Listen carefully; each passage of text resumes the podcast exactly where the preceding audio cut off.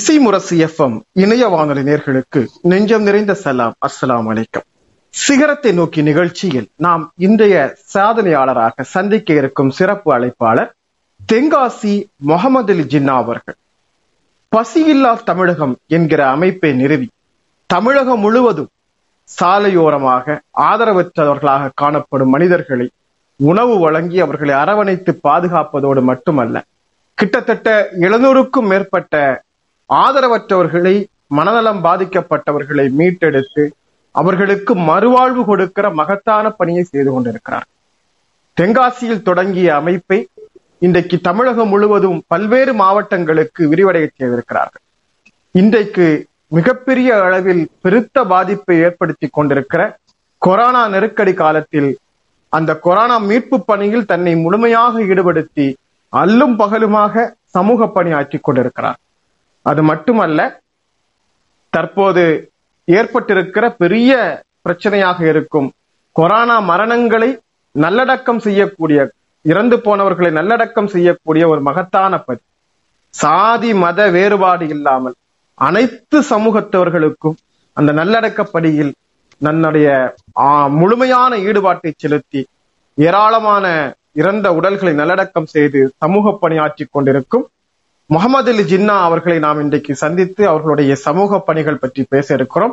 குறிப்பாக அவர்களுடைய சமூக பணியை பாராட்டி இலங்கை ஹியூமன் ரைட்ஸ் சார்பில் அவர்களுக்கு கௌரவ டாக்டர் பட்டம் வழங்குவதற்கான பரிந்துரை செய்யப்பட்டிருக்கிறது வழங்கப்பட்டிருக்கிறது. எனவே அந்த அளவுக்கு சிறப்பு பெற்ற சமூகம் கண்டிப்பாக தெரிந்து வைத்திருக்க வேண்டிய ஒரு மனிதராக இருக்கும் சாதனையாளர் சரித்திர நாயகன் முகமது அலி ஜின்னா அவர்களை நாம் அனைவர் சார்பிலும் அன்போடு வரவேற்றுக் கொள்கிறோம். அஸ்லாம் வலைக்கம் சார். அலைக்கும் சலாம். வளமுடன். நன்றி. உங்களை சந்திப்பதுல பெரும் மகிழ்ச்சி. முதல்ல வந்து எல்லார் தரப்பிலும் சமூகத்தின் சார்பில் உங்களுக்கு நாங்க நன்றி தெரிவிக்கிறதுக்கு கடமைப்பட்டிருக்கிறோம். வழக்கமா இன்டர்வியூனுடைய தொடக்கத்துல வாழ்த்து தான் சொல்லுவோம் வணக்கம் தான் சொல்லுவோம். ஆனா உங்களை பொறுத்த வரைக்கும் உங்களை சந்திப்பதற்கு முன்பே நன்றி சொல்வதற்கு கடமைப்பட்டிருக்கிறோம். ஏன்னா நீங்க இன்னைக்கு செய்துட்டு இருக்கக்கூடிய பணி அப்படிங்கிறது அவ்வளவு மகத்தான பணி. அதை பத்தியெல்லாம் நம்ம தொடர்ந்து பேசுவோம். அதற்கு முன்னால உங்களை பற்றிய ஒரு சுய அறிமுகம். முகமது அலி ஜின்னா அப்படின்னா எங்களுக்கு ஒரு சமூக பணியாளராக இப்போது முன்கள பணியாளராக தெரிகிறார். உங்களுடைய சுயம் உங்களுடைய ஊர் உங்களுடைய பெற்றோர் பிறப்பு படிப்பு உங்களுடைய குடும்பம் உங்களுடைய வேலை இதை பத்தின விஷயங்களை பத்தி நம்ம பேசிட்டு அப்புறம் நாம இந்த இன்னைக்கு இருக்கிற இந்த நிகழ்வுகளை பத்தி பேசலாம். நிச்சயமா நிச்சயமா நிச்சயமா. என்னுடைய பேர் வந்து முகமது அலி ஜின்னா என்னுடைய ஊரு சொந்த ஊரு நான் பிறந்த ஊரு திருநெல்வேலி மாவட்டம் தென்காசி.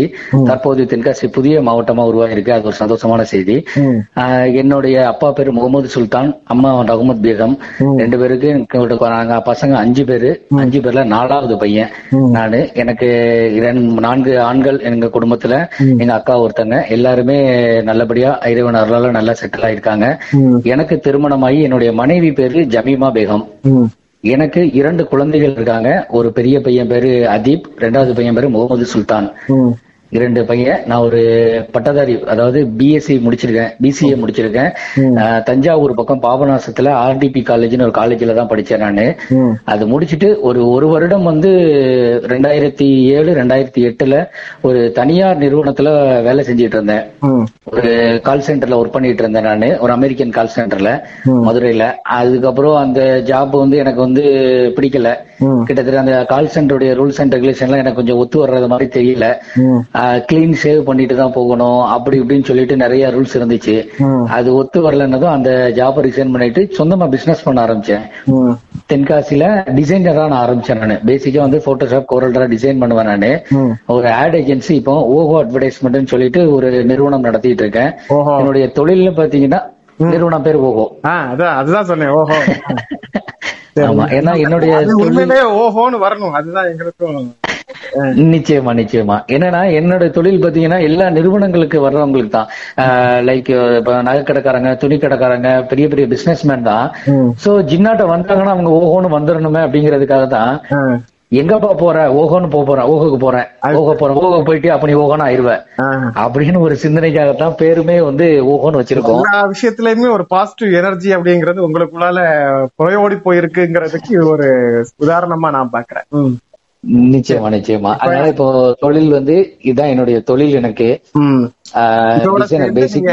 சமூக பணிகளை ஈடுபட்டு இருக்கீங்க. சரி இப்ப வந்து. என்னெல்லாம் பண்றீங்கங்கிறது பின்னால இருக்கட்டும் பேசுவோம். முதல்ல வந்து ரெண்டு விஷயம். அதாவது நீங்க சொன்ன இந்த துறை அப்படிங்கிறது முழுக்க முழுக்க கிரியேட்டிவ் ஃபீல்டு இல்லையா? இப்ப நாம வந்து எப்படி ஒரு வலைதளங்கள் அல்லது வானொலிகள் வைத்து வந்து இயக்கிட்டு இருக்கிறோமோ இது மாதிரி அது ஒரு கிரியேட்டிவ் ஃபீல்டு ஒரு படைப்பாக்கம் பின்பலத்தில் இருக்கக்கூடிய ஒரு இந்த படைப்பாக்கத்தில் இருக்கக்கூடியவர்களுக்கே பொதுவாக மனிதாபிமானம் அல்லது கருணை அப்படிங்கிற பார்வை நிச்சயமாக இருக்கும். அப்படி இருக்கக்கூடியவர்களால தான் வந்து ஒரு படைப்பாக்கம் செய்ய முடியும். சோ. ஆரம்பத்துல உங்களுக்கு இது மாதிரியான ஒரு சமூக பணியில ஈடுபடணும். நம்மை போன்று இன்னும் நான்கு பேருக்கு ஒரு உதவி செய்யணுங்கிற முதற்கட்ட மனநிலை எப்ப எந்த வயதுல தோன்றியதாக நீங்க நினைக்கிறீங்க? எந்த மாதிரியான பணியில நீங்க முதல்ல ஈடுபட்டீங்க? ஆக்சுவலா என்னன்னா இப்போ முதற்கட்டம் நம்ம எப்படி ஆரம்பிச்சோம் அப்படின்னா நான் சின்ன வயசுல இருந்தே எங்க வீட்ல வந்து வெள்ளிக்கிழமை வெள்ளிக்கிழமை தொழுது முடிச்சு எல்லாத்துக்கும் சாப்பாடு கொடுப்பாங்க எங்க அப்பா காலத்துல இருந்தே வெள்ளிக்கிழமை தொழுது முடிச்சதும் வீட்ல அன்னைக்கு சிக்கன் பிரியாணி வச்சாங்க அப்படின்னா ஒரு பத்து பேருக்கு எக்ஸ்ட்ராவே சமைச்சு பள்ளிவாசலுக்கு வெளியே தர்மம் வாங்குறவங்களுக்கு கொண்டு போய் கொடுக்கறது தொடர்ந்து வழக்கமாவே வந்துகிட்டு இருந்துச்சு அப்படியே. அப்போ அப்பா காலம் ஆமா ஒரு ஒரு வாரமும். இது வந்து நான் பிறந்ததுக்கு முன்னாடியில இருந்தே. அது வந்து தொடர்ந்து அதை மட்டுமே செஞ்சுட்டு இருந்தாங்க. அது எப்படின்னா இப்படி கொடுக்க. இதுக்கப்புறம் எங்க அப்பா மறைவுக்கு அப்புறம் பாத்தீங்கன்னா கொஞ்சம் கேப் விழுந்துச்சு அப்படியே. நான் காலேஜ் முடிச்சு அந்த டைம்ல ஹாஸ்டல்ல தங்குறதுனால அந்த கொஞ்சம் கேப் விழுந்துச்சு. மறுபடியும் நான் அதை வந்து ஒரு டூ தௌசண்ட் செவனுக்கு அப்புறம் இருந்து காலேஜ் முடிச்சு வந்த பிறகுல இருந்து இதே மாதிரி ஆரம்பிக்க போறோம். பட் நிறைய நல்லவர்கள் இருக்கிறனால என்ன ஆகுதுன்னா நான் கொடுக்க போற இடத்துலயே நிறைய பேர் அதே மாதிரி வெள்ளிக்கிழமை கொடுக்க வந்தாங்க. சோ அப்போ அதை யோசிக்கிறோம். அப்போ இவங்களுக்கு ஏற்கனவே மொத்தமே பத்து பேர் தான் நிப்பாங்க பள்ளிவாசல் வாசல்ல. அப்ப அதுக்கு நான் நான் பத்து நான் கொண்டு போறேன். பத்து நீங்க கொண்டு வர்றீங்க. இப்படி நிறைய பேர் கொடுக்க ஆரம்பிச்ச பிறகு அந்த ஃபுட் எக்ஸஸ் ஆச்சு. அப்ப அந்த ஃபுட்டை கொண்டு போயிட்டு நேரா பஸ் ஸ்டாண்ட்ல இருக்கிறவங்களுக்கு கொண்டு போய் கொடுக்குறேன். பஸ் ஸ்டாண்ட்ல இருக்கிறவங்க அந்த மாதிரி யாராவது இருக்கிறாங்க போர் பீப்புள் இருக்காங்கன்னா அவங்களுக்கு அதை கொடுக்க ஆரம்பிச்சேன். அப்பதான் பாத்தீங்கன்னா அங்க ஒரு முப்பது பேர் இருப்பாங்க ஆனா என் கையில பத்து தான் இருக்கும். அதை பார்த்த உடனே தான் நான் வீட்டுல போய் சொல்றேன் அப்ப முப்பது பேர்ல பத்து பேர் கொடுத்துட்டு மிச்சம் இருபது பேர் ஏமாந்து போற மாதிரி இருக்கு. எதிர்பார்த்துட்டு அவங்களுக்கு கிடைக்காத இருக்க மாதிரி இருக்கு அப்படின்னு தான் எங்க அம்மாட்ட சொல்லிட்டு அப்போ நம்ம என்ன பண்ணலாம் அப்படின்னா இதே அதுக்கு ரெண்டாயிரம் ரூபாய் செலவாகுது அப்படின்னா அந்த ரெண்டாயிரம் ரூபாய் கொடுத்து பத்து பேருக்கு போடுறத அதே ரெண்டாயிரம் ரூபாயில முப்பது பேருக்கு ஆக்குவோன்றதும் நார்மலான ஃபுட் ஆக்கணும் அதை. சிக்கன் பிரியாணி அப்படிங்கறதெல்லாம் மாத்தி நார்மலான ஃபுட் ஆக்கணும் அப்படியே. அந்த இது பண்ணதும் ஒரு முப்பது பேருக்கு வந்ததும் வெள்ளிக்கிழமை வெள்ளிக்கிழமை கொடுக்க ஆரம்பிச்சோம். அதுல கொடுக்கும் போது அவங்களுக்கும் எனக்கும் ஒரு நெருக்கம் வந்துச்சு. சும்மா அவங்கள்ட்ட போய் பேசுவேன் நானு. எப்படி இருக்கீங்க? நல்லா இருக்கீங்களா? தாத்தா பாட்டி அண்ணன் தம்பின்னு சொல்லி பேச ஆரம்பிக்கும் போது அந்த ஹோம்லெஸ் பீப்புளுக்கு எனக்கு ஒரு அண்டர்ஸ்டாண்டிங் வராது. நம்ம ஒரு நாள் மட்டும் கொடுத்தா சரி வராது. அப்போ வாய்ப்பு கிடைக்கும் போதெல்லாம் கல்யாண நாள் பிறந்த நாள் இந்த மாதிரி நண்பர்கள் இப்படியே கொடுக்க ஆரம்பிச்சோம். சோ அப்ப இது மட்டுமே தீர்வு கிடையாது அப்படிங்கும் போது அப்ப தினமும் இதை கொண்டு வர்றதுக்கு ஒரு விஷயம் செய்வனதும் வாலண்டியர்ஸ் எல்லாம் ரெடி பண்ணி. அவங்களுடைய நலனை கருத்தில் கொண்டு முதல்ல அப்படி எளிமையா ஆரம்பிச்சதுதான் இந்த பசியில்லா தமிழகம். முதற்கட்டமா அவங்களுக்கு உணவு தான் கொடுக்க ஆரம்பிச்சோம். ஏன்னா இப்ப வந்து உணவு அப்படிங்கிறது ஒரு சாதாரணமான விஷயம் இல்ல. இப்ப வந்து நீங்க வந்து என்ன தவறு செய்யக்கூடியவரை வேணாலும் நீங்க புடிச்சு நிறுத்தி ஏன்டா இந்த தவறை பண்ணேன்னு கேட்டா அவன் சுத்தி சுத்தி கடைசியா போய் நிக்கிற இடம் எதுன்னா பசி சார் அப்படின்னு தான் சொல்லுவான். இல்லையா? திருடுறவன் ஒரு பிட் பாக்கெட் அடிக்கிறவன் ஒரு செயின் பறிக்கிறவன் ஒரு விபச்சாரம் செய்யற பெண்மணிகிட்ட போய் கூட கேட்டா கூட கடைசியா வறுமை பசி அப்படிங்கிற விஷயம் தான் போய் சொல்லுவான். அதனால பசி. அப்படிங்கிறது ஒரு சாதாரணமான விஷயம் இல்ல. மணிமேகலை அப்படிங்கிற காப்பியம் வந்து ஒரு விஷயம் சொல்லும். உலகத்தினுடைய எல்லா பிரச்சனைகளுக்கும் பசி என்பது மட்டும்தான் காரணம் அப்படின்னு ஒரு விஷயம் சொல்லும் சோ அந்த மாதிரி வந்து பசிய வந்து முக்கியமா எடுக்கிறதுக்கு உங்க வீட்டுல விட அந்த வெள்ளிக்கிழமை உணவு வழங்கக்கூடாது. அதுவும் கிட்டத்தட்ட உங்க அப்பாவுடைய வாப்பாவுடைய பணியை நீங்க தொடர்ந்து கண்டிப்பா. கண்டிப்பா கண்டிப்பா. இப்ப இந்த பணியை நீங்க உங்க வீட்டுல உங்க அப்பா காலத்துல செஞ்சாங்க அப்பா காலத்துல அதுக்கப்புறமா தொடர்ந்து நீங்க பண்ணீங்க. உங்க வீட்டுல அதுக்கு ஆதரவு தந்தாங்க அது சரி ஓகே. ஆனா இப்ப வாலண்டியர்ஸ் அப்படின்னு நீங்க வந்து ஒரு அமைப்பை உருவாக்கி அதுல சில நண்பர்களை இணைச்சுக்கிட்டு இந்த பணியை செய்திருக்கீங்களே. இந்த பணிகள்ல அவங்க எப்படி ஈடுபட்டாங்க? அவங்களுடைய ஈடுபாட்டை நீங்க எப்படி கொண்டு வந்தீங்க? உங்களுக்குள்ளால் இருக்கிற உணர்வை எப்படி அவர்கள் அஹ், உள்வாங்கிக் கொண்டாங்க. அதான். இப்ப என்னன்னா நாங்க டெய்லி ஃபுட்டு கொடுக்க ஆரம்பிக்கும் போது மனநலம் பாதிக்கப்பட்டவங்க நிறைய பேர் இருந்தாங்க. அப்ப அவங்களுக்கு ஒரு அண்டர்ஸ்டாண்டிங் வந்துச்சு. ஒரு நாள் என்ன ஆகுதுன்னா இதுதான் மாற்றம்னே சொல்ல முடியும். அந்த இடத்துல ஃபுட்டு கொடுக்க போறேன். அவருக்கு மண்டையில் தலையில பயங்கரமா அடிபட்டு பிளட் வந்துட்டு இருக்கு அப்ப அந்த பிளட் வரும்போது அவங்க வந்து பாத்தீங்கன்னா ஒரு அழுக்கு கோலத்தோடு இருப்பாங்க. கைகள் எல்லாம் வந்து விலங்குகளுக்கு வளர்ந்த மாதிரி நகம் வளர்ந்திருக்கும். அந்த நகங்களுக்குள்ள சாக்கடைகள் தேங்கி இருக்கு அது முடிகள் வந்து சடை பிடிச்சிருக்கு அப்படியே முடிகளுக்குள்ள அவ்வளவு புழுக்கள் இருக்கு. இந்த நிலைமையில ஒருத்தருக்கு அடிபட்டு இருக்கு நாங்க சாப்பாடு கொடுக்கக்கூடியவருக்கு அப்போ அவரு ஏதாவது ஹெல்ப் பண்ணணுமேன்ட்டு ஒரு ஆட்டோவை கூப்பிடுறோம். முதற்கட்டமா ஆட்டோக்காரங்க யாருமே வர தயாரா இல்ல. அவர் ஆட்டோல ஏத்துறதுக்கு தயாரா இல்ல. ரெண்டாவது நாங்க அதுக்கப்புறம் இருக்கிறவங்கள நாங்க ஹாஸ்பிட்டல்ல அட்மிட் பண்ண மாட்டோம் நாங்க ட்ரீட்மெண்ட்டே பார்க்க மாட்டோம் அப்படின்ட்டாங்க ஜிஹெச்ல. அப்ப இந்த கோலம் தான் உங்களுக்கு ஒரு பெரிய விஷயமா இருக்கு அப்படின்னது அவங்க கோலத்தை மாத்தலான்ட்டு சலூன் கடையில போய் அவங்க முடி வெட்டுறது கூப்பிட்டு சலூன்காரங்களும் வர தயாரா இல்ல. இவங்களுக்கு நாங்க வரமாட்டோம் அப்படின்னு. அதுக்கப்புறம் நாங்களே போயிட்டு சிஸ்டர் எல்லாமே வாங்கிட்டு வந்து அவங்கள முழுக்க வந்து அவங்களுக்கு முடி வெட்டி அவங்களுக்கு எல்லாமே குளிக்க வச்சு சரி பண்ணி நீட்டா ஆக்கி அதுக்கப்புறம் ஹாஸ்பிட்டல்ல அட்மிட் பண்ணோம். அப்ப இந்த விஷயம் வரும்போது அப்ப இவங்களுக்கு பசி மட்டும் உணவு மட்டும் இன்றியமையாத தேவை கிடையாது. மருத்துவம் ஒண்ணு தேவை இருக்கு. அப்ப இந்த இடத்துல உலகத்துல வந்து எப்படின்னா கல்விக்காக இயங்குறதுக்கு சில நிறுவனங்கள் இருக்கு. தனியார் தொண்டு நிறுவனங்கள் இருக்கு. முதியோர் இல்லம் இந்த மாதிரி இருக்கு. ஆனா சாலையோரமா ஹோம்லெஸ்ஸா இருக்கிறவங்களுக்கும் மனநலம் பாதிக்கப்பட்டு இந்த மாதிரி சுற்றி திரிதவங்களுக்குங்கிற ஒரு இடத்துல எவ்வளவோ நாங்க முயற்சி பண்ணி பார்த்தோம். எங்க இவர் எங்கேயாவது ஹோம்லெஸ் சேர்க்கலாமான்னு. எந்த விதமான எங்களுக்கு தகவலுமே இல்ல. அதுக்கப்புறம் தான் இப்ப இவங்களை கொஞ்சம் முன்னெடுத்து போவோம் ஏன்னா இப்ப நாங்க சாப்பாடு கொடுக்கும்போது தர்மம் வாங்குறவங்களுக்கு நாங்க சாப்பாடு கொடுக்குறோம். அவங்க அதை வாங்குறாங்க சாப்பிடுறாங்க. ஆனா இந்த மாதிரியான மனநலம் பாதிக்கப்பட்ட நபர்களுக்கு நம்ம சாப்பாடு கொடுத்தாலும் கொடுக்கறது சாப்பாடுங்கிறதே அவங்களுக்கு தெரியல. அதுவே எங்களுக்கு எப்படி இருந்துச்சு நாங்க கொடுத்துட்டு அடுத்த ஆளுக்கு போயிட்டே இருந்துட்டோம். அப்படி கொடுத்துட்டு போயிடுவோம். அதுக்கப்புறம் ஒரு அஞ்சு நாளுக்கு அப்படி பாத்தீங்கன்னா அவங்க பக்கத்துலயே பத்து பார்சல் இருக்கு அப்படியே நாங்க கொடுத்த பார்சல் அப்ப ஏன் அப்படி இருக்கு அப்படின்னா அவங்களுக்கு நான் கொடுத்தது உணவு தான். அதை பிரிச்சு பார்க்கணும். அது உள்ளதான் சாப்பாடு இருக்கு அப்படிங்கறது அவங்களுக்கு தெரியாது. பார்சலை பிரிச்சு பார்த்து தான் சாப்பிடணுங்கிறது அவங்களுக்கு தெரியல. அதுக்கப்புறம் அவருக்கு மட்டும் பிரிச்சு பிரிச்சு கொடுக்க ஆரம்பிச்சோம். பாக்கெட்ல பார்த்தீங்கன்னா ஒரு பத்து இருபது ஊறுகாய் பாக்கெட் இருக்கு. நாங்க கொடுக்கும்போது ஊறுகாய் கொடுப்போம். அப்ப அந்த ஊறுகாய் கவரை பிச்சு சாப்பிடணும் அப்படிங்கறதும் அவங்களுக்கு தெரியல. அப்ப இவ்வளவு அளவுக்கு நம்ம கொடுக்கறது சாப்பாடு தெரியாத அளவுக்கு அவங்க இருக்காங்களே அப்ப இவங்களை நோக்கி நம்ம போகணுமே அப்படின்னு நினைச்சுதான் தென்காசிக்குள்ள முதல்ல ஒரு ஆளை அடிபட்ட ஆளை ரெஸ்கியூ பண்ணி முடிச்ச பிறகு உள்ள கவர்மெண்ட்ல அட்மிட் பண்றோம் எல்லாம் சேர்க்கிறோம் அப்போ வந்து இவங்களை காப்பகத்துல சேர்க்கறதுக்கு எங்களுக்கு ஒரு வாய்ப்பு வந்துச்சு. திண்டுக்கல்ல ஒரு ஹோம்ல அவங்க சொல்றாங்க இந்த ஹோம்ல நீங்க கேட்கணும்னா போலீஸ் ஸ்டேஷன்ல இருந்து ஒரு மெமோ வாங்கிட்டு வரணும் அப்படின்னு. அப்போ அந்த மெமோ ப்ராசஸ்க்காக மெமோ பார்க்க போறோம். அப்ப நீங்க ரெஜிஸ்டர்டு என்ஜிஓவா அப்பனா தான் மெமோ தர முடியும் அப்படின்றாங்க. அப்ப நம்ம ரெஜிஸ்டர்டு என்ஜிஓ இல்ல பிஃபோர் த்ரீ இயர்ஸ். அப்ப ரெஜிஸ்டர்டு என்ஜிஓ இல்லைன்னா அதுக்கப்புறம் தான் ரெஜிஸ்டர்டு அந்த கட்டாயத்தின் பேர்ல தான் ரெஜிஸ்டர்டுக்கு வர்றோம் நம்ம. அப்பதான் இது வந்து அப்ப இது ஒரு காப்பாத்தணும்னா நம்ம ரெஜிஸ்டர் ஆகணும். அப்ப ரெஜிஸ்டர் ஆகணும்னா நமக்கு ஒரு மூணு பேர் தேவை. அப்ப எங்க ஃப்ரெண்ட்ஸ் எல்லாரும் சேர்ந்து நாங்களா ஒரு டீமை ஃபார்ம் பண்றோம். அப்ப நம்ம இதை ரெஜிஸ்டர் பண்ணணும்னா அதுக்கு அப்ப அப்புறம் தான் பசீலா தமிழகம்ன்றதே பசீலா தென்காசின்னு தான் முதல்ல டிராவல் பண்ணிக்கிட்டே இருந்தோம். அதுக்கப்புறம் தான் ரெஜிஸ்டர் வரும்போது தான் பசீலா தமிழகம்னு சொல்லி ரெஜிஸ்டர் ஆச்சு. தென்காசிக்குள்ளேயே ஒரு முப்பது பேர் இந்த மாதிரி நாங்க ரெஸ்கியூ பண்ணோம் ஒரு மூணு மாசத்துல. சின்ன ஊர் தென்காசி வருஷத்துல சொல்றீங்க? நான் சொல்றது டூ தௌசண்ட் செவன்டீன் எயிட்டி பதினேழு பதினெட்டுல. அப்போ இந்த சின்ன ஊர் தமிழகத்துல ஒரு சின்ன ஊர் தென்காசி இந்த தென்காசிலேயே மனநலம் பாதிக்கப்பட்டு முப்பது பேர் சுத்துறாங்கன்னா தமிழ்நாடு முழுக்க எவ்வளவு பேர் இருப்பாங்க அப்படிங்கறத ஒரு ஜஸ்ட் ஒரு ஒரு ஒரு டேட்டாஸ் எடுக்கிறதுக்காகத்தான் நாங்க யோசிச்சோம். அப்போ இதுக்கான பயணமா ஒரு பயணம் தொடங்குறோம். கருணை பயணம்னு ஒரு பயணம் தொடங்கினோம். கன்னியாகுமரியில இருந்து சென்னை வரைக்கும் நூறு நாட்கள் தொடர்ந்து பயணம். சரி. ரோட்லயே நாங்க போறோம் கார்ல போறோம். போற வழியில யார் யாரெல்லாம் ஹோம்லெஸ்ஸா இருக்கிறாங்களோ அவங்கள பார்த்து அவங்கள ரெஸ்கியூ பண்ணி அந்த நூறு நாட்கள்ல மட்டுமே நானூறுக்கும் மேற்பட்ட நபர்களை பார்த்திருக்கோம். அதுல ஒரு நூத்தி ஐம்பது நபர்களுக்கு மேல அவங்கள மீட்டு எடுத்து மறுவாழ்வு கொடுத்திருக்கோம் காப்பகத்துல சேர்த்திருக்கோம். ஓஹோ சரி சரி. ஆமா அப்ப அப்ப இந்த பணிகளை வந்து தமிழகம் முழுவதும் கொண்டு போகும்போது அப்ப கன்னியாகுமரியில தொடங்குறோம். கன்னியாகுமரியில எங்களோட வாலண்டியர்ஸ் டீம் ஒன்னு அரேஞ்ச் பண்றோம். Facebookல ஒரு ஐடி ஓபன் பண்றோம். Facebook ஃபாலோவர்ஸ் வர்றாங்க. கன்னியாகுமரியில ஒரு டீம் திருநெல்வேலியில ஒரு டீம் தூத்துக்குடியில ஒரு டீம் நாகர்கோயில ஒரு டீம் அப்படியே மதுரை விருதுநகர் அப்படியே தமிழகம் முழுவதும் பதிமூணு மாநகராட்சி பிளஸ் கூடுதலா பாண்டிச்சேரி. எல்லா மாநகராட்சிக்குமே போயிட்டு அப்போ டேட்டாஸ் எடுக்கிறோம்.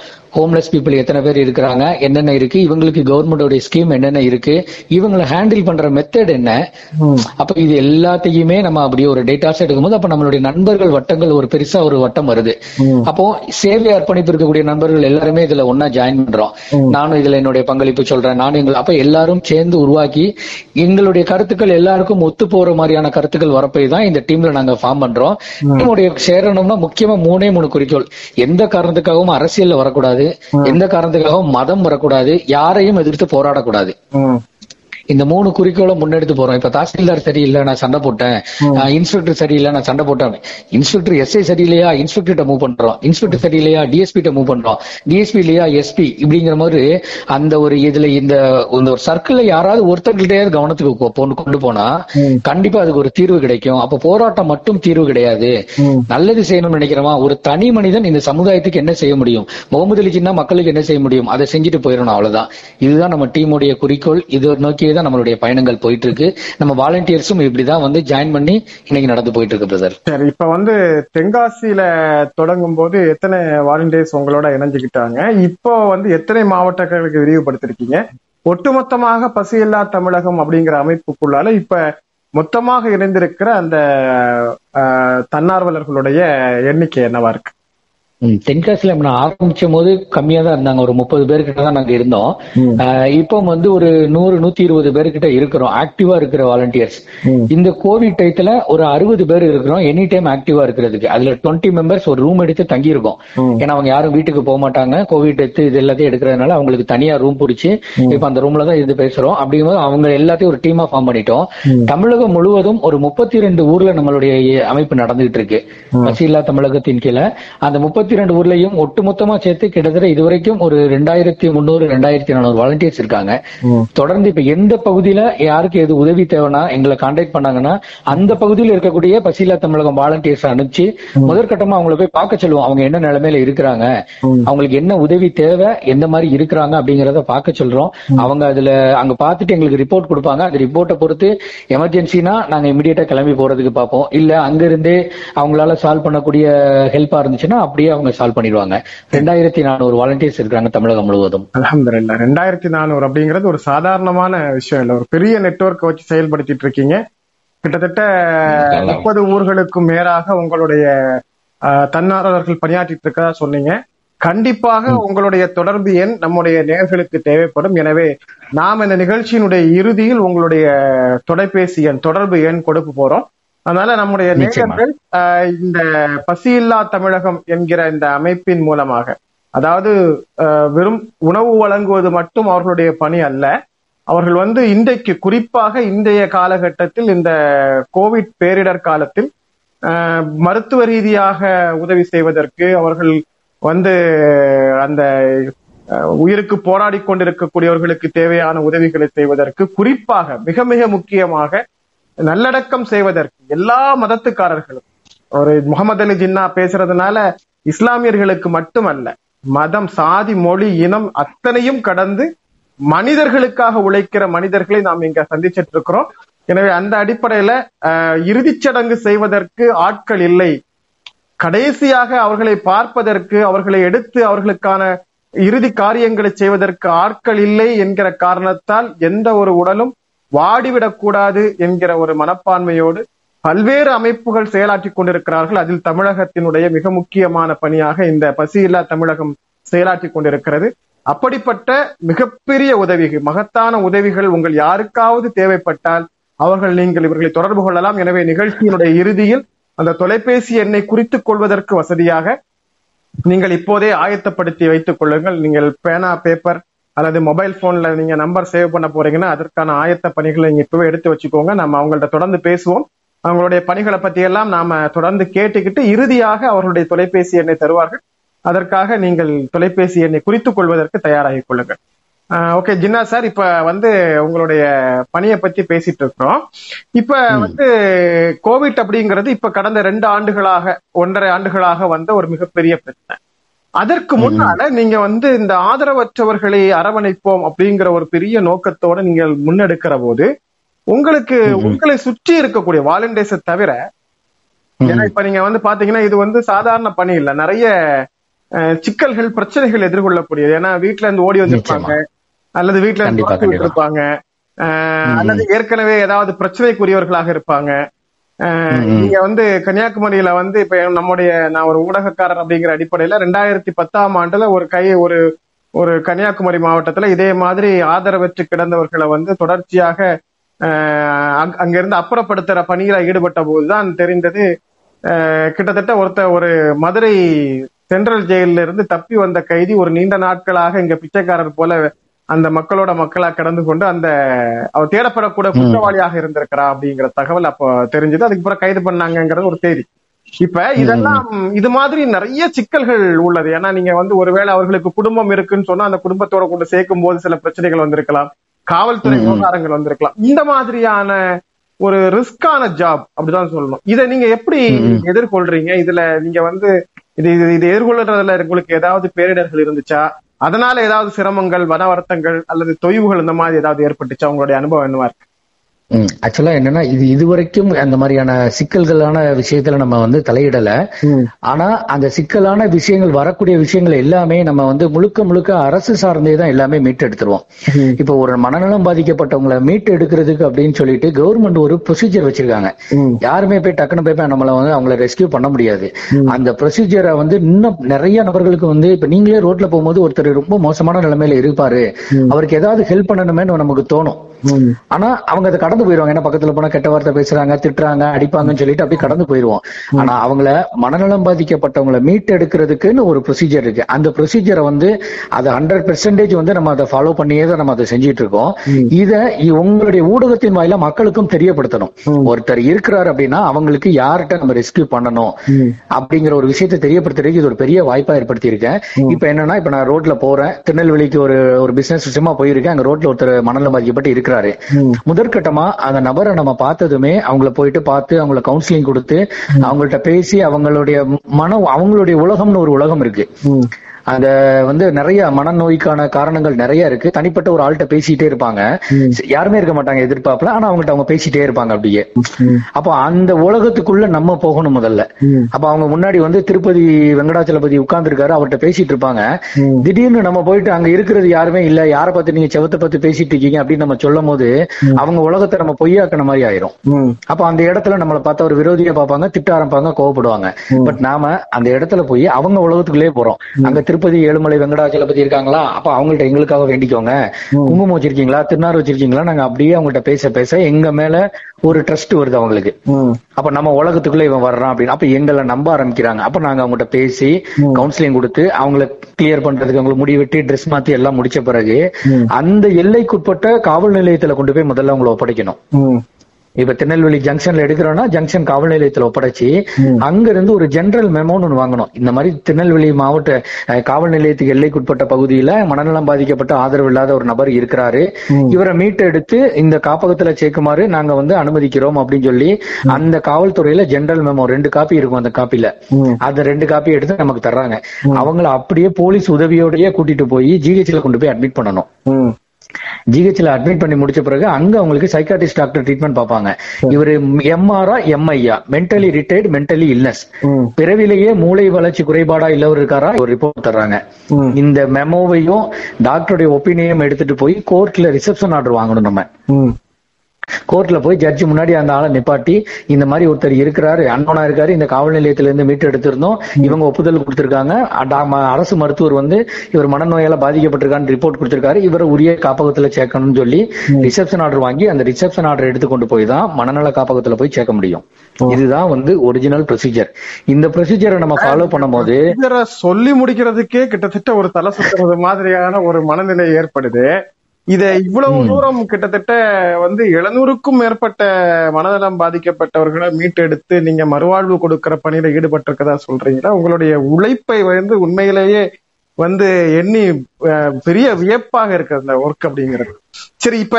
இந்த அளவுக்கு ப்ரொசீஜர் இருக்குல்ல இந்த ப்ரொசீஜரை மிகச் சரியாக எல்லா அதிகாரிகளும் ஒத்துழைத்து செய்யறாங்களா நீங்க காவல்துறைக்கு போகும்போது அங்க இருக்கிற இன்ஸ்பெக்டர் அல்லது வந்து அடுத்ததா வந்து நீங்க ஜிஹெச் ஹாஸ்பிட்டல்ல. இருக்கிற மருத்துவர்கள் அப்புறம் வழக்கறிஞர் நீதிமன்றம் இப்படி ஒரு பெரிய ப்ராசஸ் அப்புறம் திருப்பி இது எல்லாத்தையும் எடுத்துட்டு ஹோம்ல போறீங்க.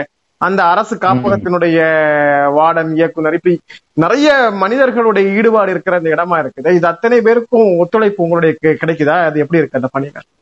கண்டிப்பா கிடைக்கும். கிட்டத்தட்ட தொண்ணூத்தி ஒன்பது சதவீதம் மக்கள் வந்து இந்த பணி செய்யறதுக்கு எல்லா அதிகாரிகளுமே தயாரா இருக்காங்க. ஆனா இந்த விஷயத்தை முன்னெடுத்து செய்யறதுக்கு தான் தன்னார்வலர்கள் யாருமே தயாரா இல்ல. ஏன்னா ஒரு நபரை எடுத்து அவரை ஹோம்ல சேர்க்கறதுக்கு குறைஞ்சது பத்து நாட்கள் ஆயிரும். அவங்கள எடுத்து ஜிஹெச் கொண்டு போறது வைக்க இந்த பத்து நாட்களுமே பாத்தீங்க அப்படின்னா நம்ம வாலண்டியர்ஸ் தான் கூட ஒருத்தர் அவங்களுக்கு சப்போர்ட் இருந்துகிட்டே இருக்கணும். ஹாஸ்பிட்டல்ல ட்ரிப் ஏறினாலோ எதுக்குனாலோ நம்ம தான் கூட இருக்கணும். போலீஸ் இதுல என்னன்னா இந்த இந்த டிபார்ட்மெண்ட் இந்த பத்து நாளைக்கான டிராவல் டைம்லக்கான ஃபண்ட் எதுவுமே கவர்மெண்ட்ல இருந்து கிடையாது. போலீஸ் ஸ்டேஷனுக்கு நீங்க கூட்டு போனீங்கன்னா மெமோ தருவாங்க. ஹாஸ்பிட்டல்ல நீங்க கூட்டு போனீங்கன்னா ட்ரீட்மெண்ட் பண்ணுவாங்க. கோர்ட்டுக்கு நீங்க கூட்டு போனீங்கன்னா ரிசப்ஷன் ஆர்டர் தருவாங்க. பட் போலீஸ் ஸ்டேஷன்ல இருந்து இங்க கொண்டு போறதுக்கு எந்த வசதியும் கிடையாது. இங்க இருந்து இங்க கொண்டு போறதுக்கும் எந்த விதமான வசதியும் கிடையாது. அப்போ நம்மள மாதிரியான தன்னார்வலர்கள் கொஞ்சம் முயற்சி எடுத்தாங்க அப்படின்னா கண்டிப்பா இதுக்கு ஒரு தீர்வு கிடைக்கும். எல்லா அரசு அதிகாரிகளையுமே பணி செய்யறதுக்கு தயாரா தான் இருக்காங்க. முதல்ல நம்மளுடைய விஷயத்த நம்ம தயாரா இருக்கிறோம் அப்படின்னா அவங்க ஒத்துழைப்பு கொடுக்க தயாரா இருக்கிறாங்க. இந்த கருணை பயணத்துல எங்களுக்கு அதிகமான ஒத்துழைப்பு கொடுத்தது நீதிபதிகள் தான். ஏன்னா இன்னைக்கு இந்த பகுதியில வந்து ஒரு மனநலம் பாதிக்கப்பட்ட ஒருத்தர் இருக்கிறார் அப்படின்னா அந்த நபருக்கு முற்றிலும் பொறுப்பானவர் அந்த பகுதியுடைய மாவட்ட நீதிபதி மட்டும்தான். அந்த நீதிபதி தான் பொறுப்பு. அப்ப அந்த நீதிபதிகிட்ட நாங்க போறோம். அவங்களுடைய வேலைகளை நாங்க எடுத்து செய்றோம். அப்போ என்னன்னா எங்களுக்கு கோர்ட்ல இருந்து டைரக்ஷன் கரெக்டா கொடுத்துருவாங்க. கோர்ட்ல இருந்து நான் போறதுக்கு முன்னாடி போலீஸ் ஸ்டேஷனுக்கு இன்ஸ்ட்ரக்ஷன் கொடுத்துருவாங்க. அங்க இருந்து ஹாஸ்பிட்டல்ல கொடுத்துறாங்க. அப்ப நீதிபதியுடைய ஒத்துழைப்பு இருக்கும். காவல்துறையுடைய ஒத்துழைப்பு இருக்கிறதுனால ஒரு நபரை மீட் எடுத்திருக்கோம். இதுவரைக்கும் வீடு வீட்டுல இருந்து தொலைஞ்சு வந்த நபர்களை நாற்பதுக்கும் மேற்பட்ட நபர்களை வீட்டுல போய் சேர்த்திருக்கோம். பத்து வருஷத்துக்கு முன்னாடி காணாம போனவங்க அஞ்சு வருஷத்துக்கு முன்னாடி இருபது வருஷம் முன்னாடி காணாம போனவங்கள கூட கோயம்புத்தூர்ல சிங்கானூர்ல போய் சேர்த்துட்டு வந்திருக்கோம். இப்ப இந்த பணிகள் நமக்கு ஒரு புனிதமான இறந்து போயிட்டான்னு நினைச்ச பையன் ஒரு பையன் பத்து வருஷத்துக்கு முன்னாடி சேலத்துல இறந்து போயிட்டான்னு நினைச்சிட்டாங்க. அவங்க வீட்டுல மாலை போட்டு சாமி கும்பிட்டாங்க. அவன் இறந்து போயிட்டாங்கிறது அந்த அந்த வீட்டுல அந்த ஒரு ஆள் இருந்ததையே எல்லாரும் மறந்து இயல்பு நிலைக்கு வந்துட்டாங்க. ஆனா அவர் திரும்ப மனநலம் பாதிக்கப்பட்டு போனவரு திரும்ப பத்து வருஷத்துக்கு அப்புறம் சேலத்துல மீட் எடுத்திருக்கோம். அவங்கள கொண்டு போய் அந்த வீட்டுல கொண்டு போய் பேப்பர் நியூஸ் எல்லாத்துலயுமே வந்துச்சு அது. எல்லா செய்தித்திலயுமே வந்துச்சு. அப்போ அவங்க அப்பா அம்மாவுக்கு அந்த ஒரு சர்ப்ரைஸ் இருக்குல்ல. கோயம்புத்தூர்ல வந்து ஒரு இந்த மாதிரி ஒரு மனநலம் பாதிக்கப்பட்டு நீண்ட நாளா வெளியே போன ஒருத்தரை மீட்டெடுத்து கொண்டு வந்ததா ஒரு செய்தி பப்ளிஷ் ஆச்சு. மதுரை மதுரை பகுதியில இருந்து பணியாற்றிட்டு இருக்கிறதா சோ அந்த மாதிரி செய்திகள் வந்து தொடர்ச்சியாக அப்பப்போ வெளிவந்தாலும் கூட இப்ப இந்த குடும்பங்கள் இந்த மாதிரி வந்து நீண்ட நாட்களாக தேடினோம் இப்ப விட்டுட்டோம் அப்படின்னு சொல்றாங்கல்ல. இந்த மாதிரி தேடி விட்டவங்க அல்லது இயற்கையாகவே மனநலம் பாதிக்கப்பட்டு அவர்கள் குடும்பத்தார்கள் எங்கேயோ கொஞ்சம் கவனக்குறைவாக இருந்த இடத்தில் அவர்களை விட்டு விலகி வந்தவர்களை இப்படி நீங்க திருப்பி கலைச்சிட்டு போகும்போது அவங்களுடைய ரியாக்ஷன்ஸ் அந்த உணர்வு ரீதியான விஷயங்கள் எப்படி இருக்கும் உங்களை அவங்க எப்படி வந்து அணுகுறாங்க? எப்ப- எப்படி அந்த- அந்த போதைக்கு தான் கிட்டத்தட்ட நம்ம அடிமையாயிட்டோம்னு சொல்ல முடியும். ஏன்னா இறந்து போயிட்டான்னு நினைச்ச பையனை கண்ணு முன்னாடி கொண்டு வந்து நிப்பாட்டும் போது சேலத்துல அவங்களுக்கு அவங்க அப்பா அம்மாவுக்கு பேச முடியல. எங்களுக்கு பயமாயிட்டு என்னடா இப்படி தவிக்கிறாங்க அப்படின்னு. ஏன்னா மாலை போட்ட பையனை திரும்ப வந்துட்டாங்கன்னா நம்ம நினைச்சு பாருங்க நம்ம வீட்டுல எத்தனையோ சொந்தக்காரங்க இறந்திருப்பாங்க. அவங்க திரும்ப கண்ணு முன்னாடி வந்தாங்கன்னா அந்த விஷயத்த நாங்க கண் முன்னாடி பாக்குறோம். நைட்டு ஒரு மூணு மணிக்கு வர்றாங்க அவங்க. வேற ஊர்ல இருந்து வர்றாங்க சேலம் ஹாஸ்பிட்டலுக்கு. அவங்க ரொம்ப மோசமான நிலைமையில விரலெல்லாம் வெட்டி எடுக்கக்கூடிய நிலைமையில இருந்துச்சு. கையில மோதிரம் போட்டிருக்காரு அவரு. ஆனா அந்த மோதிரத்தை தாண்டி அவர் உடல் வளர்ந்துருச்சு. அந்த உடலுக்குள்ள வந்து அந்த மோதிரத்தை அவருக்கு எடுக்க தெரியல. ரெண்டு மோதிரமும் உடலுக்குள்ள போய் அது பயங்கரமான புண்ணாகி விரலை வெட்டி எடுக்கிற நிலைமை. ரொம்ப போராட்டத்துக்கு அப்புறம் மூணு நாளா சேலம் ஜிஹெச்லயே படுத்து கிடந்த மூணு பேரு. நாங்க தான் ரோட்லயே படுத்து கிடந்து அவருக்கு கொசுக்கடியிலயும் அதுலயும் இருந்து மூணு நாள் அப்ப வரைக்கும் அவருக்கு அடையாளம் தெரியாது. வயசு ஒரு முப்பது வயசு இருக்கும். இந்த வயசுல இந்த பையனை விடக்கூடாதுன்னு நினைச்சுதான் நாங்க பண்ணணும். அவருடைய அவருடைய வீடியோ Facebookல போடுறோம். மலேசியால இருந்து அவருடைய ஸ்கூல் படிச்ச ஃப்ரெண்டு ஒருத்தர் கான்டாக்ட் பண்ணி சொல்றாரு இது என் ஃப்ரெண்டு தான் உடனே அவங்க ஃபேமிலில எல்லாம் கான்டாக்ட் பண்ண சொல்லி வந்த போகும்போது இறந்து போயிட்டான்னு நினைச்ச பையன் கண்ணு முன்னாடி வந்து நிக்கும் போது பேச முடியாம தவிக்கிறாங்க. அந்த எக்ஸ்பிரஷன் கால்ல வந்து விழுறாங்க. அப்படிங்கும்போது எங்களுக்கு அதை தடுக்கவும் முடியல. அப்ப எங்களுக்கு ஒரு புதுவிதமான ஒரு சந்தோஷம் வந்துச்சு. அப்போ நம்ம ஏன் மிஸ்ஸிங் கேஸ்ல இப்போ வரைக்கும் நீங்க நிறைய மிஸ்ஸிங் கேஸ் பார்த்திருப்பீங்க. போன்ல வந்திருக்கும் உங்களுக்கு ரயில்வே ஸ்டேஷன்ல ஒட்டியிருப்பாங்க பேப்பர்ல போட்டிருப்பாங்க. அந்த நபரை உங்க அந்த போட்டோ வந்து உங்க மைண்ட்ல ஸ்டோர் ஆகுறது அந்த பாக்குற செகண்ட் மட்டும்தான். அது முடிச்சிட்டு நீங்க பேப்பரை திருப்பிட்டு ஏத்தாப்புல வந்து அவர் உங்களோட தர்மம் கேட்டா கூட உங்களுக்கு அந்த முகம் தெரியாது. யாருக்குமே பப்ளிக்கு. அப்போ அந்த மிஸ்ஸிங் கேஸ வந்து கண்டுபிடிக்கிறது வந்து ஒரு மிகப்பெரிய வேலையா இருந்துச்சு. அப்ப இனிமே இனிமே இதை நோக்கி நம்ம பயணப்படணுமே சொல்லிட்டு தான் நம்ம கிட்டத்தட்ட இப்ப வரைக்கும் நம்மளுடைய பயணங்கள் தொடர்ந்துகிட்டே இருக்கு பிரதர் சரி. இப்ப ஆஹ், இன்னொரு கேள்வி. அதாவது இது வந்து நிறைய பேருக்கு இந்த நிகழ்ச்சி கேட்கும் போது மனசுக்குள்ள எழலாம். ஏன்னா இது மாதிரி ஆஹ், பராமரிப்பதற்கு ஆள் இல்லாமல் அதாவது இப்ப வசதி வாய்ப்புகள் இருக்கிறவங்க ஆஹ், வந்து ஒருவேளை வந்து அவங்களுக்கு வாரிசு இல்லாத முதியோர்களாக இருக்கலாம். ஒரு ஊர்ல வந்து ஆதரவற்றே ஒருத்தர் வளர்ந்திருப்பார். இளமை காலம் பூரா அந்த ஊர்ல சின்ன சின்ன எடுபடி வேலைகள் எல்லாம் செஞ்சு கொடுத்திருப்பார். அந்த ஊர் மக்களுக்காகவே அவர் வாழ்க்கையை அமைச்சிருப்பாரு. கல்யாணம் பண்ணாம போயிருப்பாரு. அவருக்குன்னு ஒரு குடும்பம் குட்டி கூட்டம் எதுவுமே இல்லாம ஒரு தனி மனிதனா அவருடைய கடைசி உழைக்கிற நாள் வரைக்கும் உழைச்சிருப்பார். அப்படி நிறைய மனிதர்களை நாம அனுபவத்துல பார்த்திருக்கிறோம். அப்படி ஒரு. மனிதர் ஒரு கட்டத்தில் நோய்வாய்ப்பட்டோ அல்லது ஏதோ ஒரு இடத்துல கொஞ்சம் வயது முதிர்வு காரணமாகவோ தளர்ந்து கீழே விழுந்தோ படுக்கையில ஆயிட்டார் அப்படின்னா அல்லது அவரை வந்து தொடர்ந்து அவரால வந்து இனிமேல் உழைத்து வேலை செய்ய முடியாது அப்படிங்கறது மாதிரி ஒரு நிலைமை வந்துருச்சு அப்படின்னா அவர்களை யார் கையேற்பது என்கிற ஒரு கேள்வி வரும். அது வரைக்கும் கண்டிப்பா கண்டிப்பா. அவரிடமிருந்து உழைப்பை பெற்றுக் கொண்டவர்கள் எல்லாம் அப்போது மௌனமாக அந்த இடத்தை விட்டு விலகிடுவாங்க எங்க ரொம்ப காலமா உங்க வீட்டுக்கு தானே வேலை பார்த்து கொடுத்தாரு?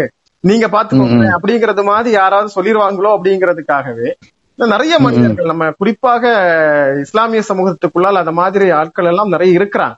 ஆனால் இறைவனுடைய மாபெரும் அருளால் அவர்களுக்கு பொருளாதார உதவி செய்யக்கூடியவங்க நிறைய பேர் இருந்தாலும் கூட இந்த முதிர்வான கட்டத்துல பொருளாதாரத்தை கடந்து ஒரு ஆதரவு தேவைப்படும். அந்த ஆதரவு யார் கொடுப்பது என்பதுதான் பிரச்சனை. சோ இந்த மாதிரி இருக்கக்கூடிய மனிதர்கள் ஒன்று. இன்னொன்று.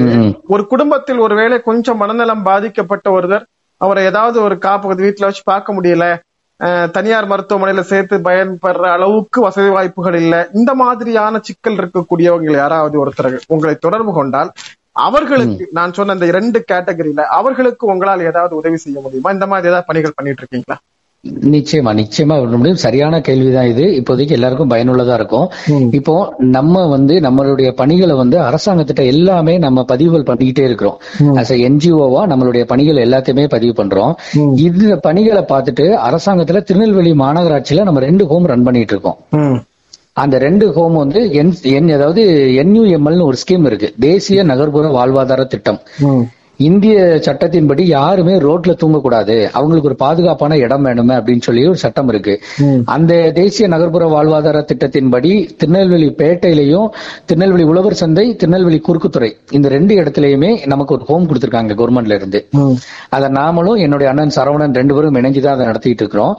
இந்த ஹோம்ல பாத்தீங்கன்னா ஹோம்லெஸ் பீப்புள் யார் யார் இருக்காங்களோ உங்களுடைய தகவலுக்கு தெரிஞ்சாங்கன்னா அவங்க வர்றதுக்கு விருப்பப்பட்டாங்க அப்படின்னா நீங்க வந்து ஹோமுக்கு போறீங்களா தாத்தா? போய் அங்க இருக்கிறீங்களா அப்படின்னாங்கன்னா எங்களுக்கு ஃபோன் பண்ணீங்கன்னா எங்களோட வாலண்டியர்ஸே வந்து கூப்பிட்டு வந்து அங்க வச்சு அவங்களுக்கு மூணு நேரம் உணவு கொடுத்து அவங்களுக்கு டீ காஃபி அவங்களுக்கு எல்லா விதமான விஷயமும் செஞ்சு அவங்களுக்கு தேவையான அடிப்படை தேவைகள் எல்லாம் கிடைக்கும் மருத்துவ வசதிகள் எல்லாமே கிடைக்கும் வாகன வசதி எல்லாமே இருக்கு. உள்ள டிவி இருக்கு தனி கட்டில் தனி ஃபேன் எல்லா வசதிகளோடும் இருக்கு. அரசாங்கத்தின் மூலமா இயங்கக்கூடியது நம்மள மாதிரி என்ஜிஓ அதை கொடுத்திருக்காங்க. திருநெல்வேலியில ரெண்டு இடத்துல இருக்கு நூறு பேர் இருக்காங்க இது முற்றிலும் இலவசமா நடத்தக்கூடியதுதான் இது ஒரு ஆப்ஷன் இந்த மாதிரி மனநல அதாவது தன்னுடைய சுய தேவைகளை பூர்த்தி பண்ற மாதிரியான இருக்கக்கூடிய நபர்களுக்கு இந்த மாதிரியான ஹோம் இருக்கு. இது நம்மளுடைய கண்ட்ரோல் கீழே தான் நடக்குது. இரண்டாவது வழி என்னன்னா எதுவுமே செய்ய முடியாமல் படுத்த படுக்கையா மரணத்தின் விளிம்புல இருப்பாங்க. இவங்களுக்கு சொந்த பந்தம் யாருமே கிடையாது. அந்த வீட்டுல அவங்க மட்டும்தான். ஆனா அவங்களால எந்த இதுவுமே எந்திக்கு எந்திரிச்சு போக முடியல. யூரின் போக முடியல டாய்லெட் போக முடியல படுத்த இடத்துல தான் கிடக்குறாங்க அப்படின்னா அந்த மாதிரியான நபர்களை மீட்டெடுத்து திண்டுக்கல் பக்கத்துல கொடை ரோடுங்கிற ஒரு இடத்துல சென்ட் ஜோசப் ஒன்னு ஒரு காப்பகம் இருக்கு. அந்த காப்பகத்துடைய நோக்கம் என்னன்னா முற்றிலும் மரண தருவாயில இருக்கக்கூடிய நபர்களை மட்டும்தான் வச்சு பார்ப்பாங்க அங்க. இயல்பா நடந்து போய் அவங்க சுய தேவைகளை பூர்த்தி பண்ற மாதிரியான நபர்கள் அங்க எடுத்துக்க மாட்டாங்க. அப்போ இந்த மாதிரி எங்களுடைய கவனத்துக்கு வரும்போது அந்த நபர்களை கொண்டு போய் அங்க கொண்டு போய் சேர்க்கிறோம். இது முடியாதவங்களுக்கு மனநலம் பாதிக்கப்பட்டவங்களுக்கு ஒண்ணு ஹோம் ஹோம்லெஸ் பீப்புள்னா நான் சொன்ன ப்ரொசீஜர் போலீஸுக்கு ஹாஸ்பிட்டலுக்கு ஜட்ஜுக்கு இது அதாவது அன்னோனுக்கு அடையாளம் இல்லாதவர்களுக்கு. ஆனா குடும்பத்துல ஒருத்தங்க இருக்கிறாங்க. இப்ப அன்னைக்கு பண்புலின்னு ஒரு ஊர் பக்கத்துல என்கிட்ட சொல்றாங்க. அம்மா மட்டும்தான். வேற வழியே கிடையாது. பையனை வச்சு பார்க்கவே முடியல. பத்தொன்பது வயசு ஆச்சு அந்த அம்மா என்ன நினைச்சு என்ன சொல்றாங்க? மூணு டைம் நான் இவனுக்கு விஷம் வச்சிருக்கேன். ஆனா இவன் சாக மாட்டுக்கான் அப்படிங்கிறாங்க. அவங்க அவனை பெத்த அவங்க அம்மா. எவ்வளவு தூரம் அவங்களுடைய மனநிலை போயிருக்கும் அப்படிங்கறது ஏன்னா இருநூறு ரூபாய் வீட்டு வாடகை. அது 200 ரூபாய் வாடகை. அது போக அந்த அம்மாவுக்கு டெய்லி வேலைக்கு போனாங்கன்னா 200 ரூபாய் சம்பளம். அந்த வயல்ல அறுப்பு வேலைக்கு போறாங்க. அந்த வேலையை செய்யறதுக்கு இவன் விட மாட்டேங்கான். அந்த இடத்துக்கு போய் அவங்கள தொந்தரவு பண்ணிக்கிட்டே இருக்கிறான். அவங்கள்ட்ட சாக்லேட் வாங்கிடு முட்டை அவன் அவன் குணமே அப்படித்தான். அந்த மனநலம் அதாவது பிறவிலேயே அவன் மூளை குறைபாடு உள்ள பையன்.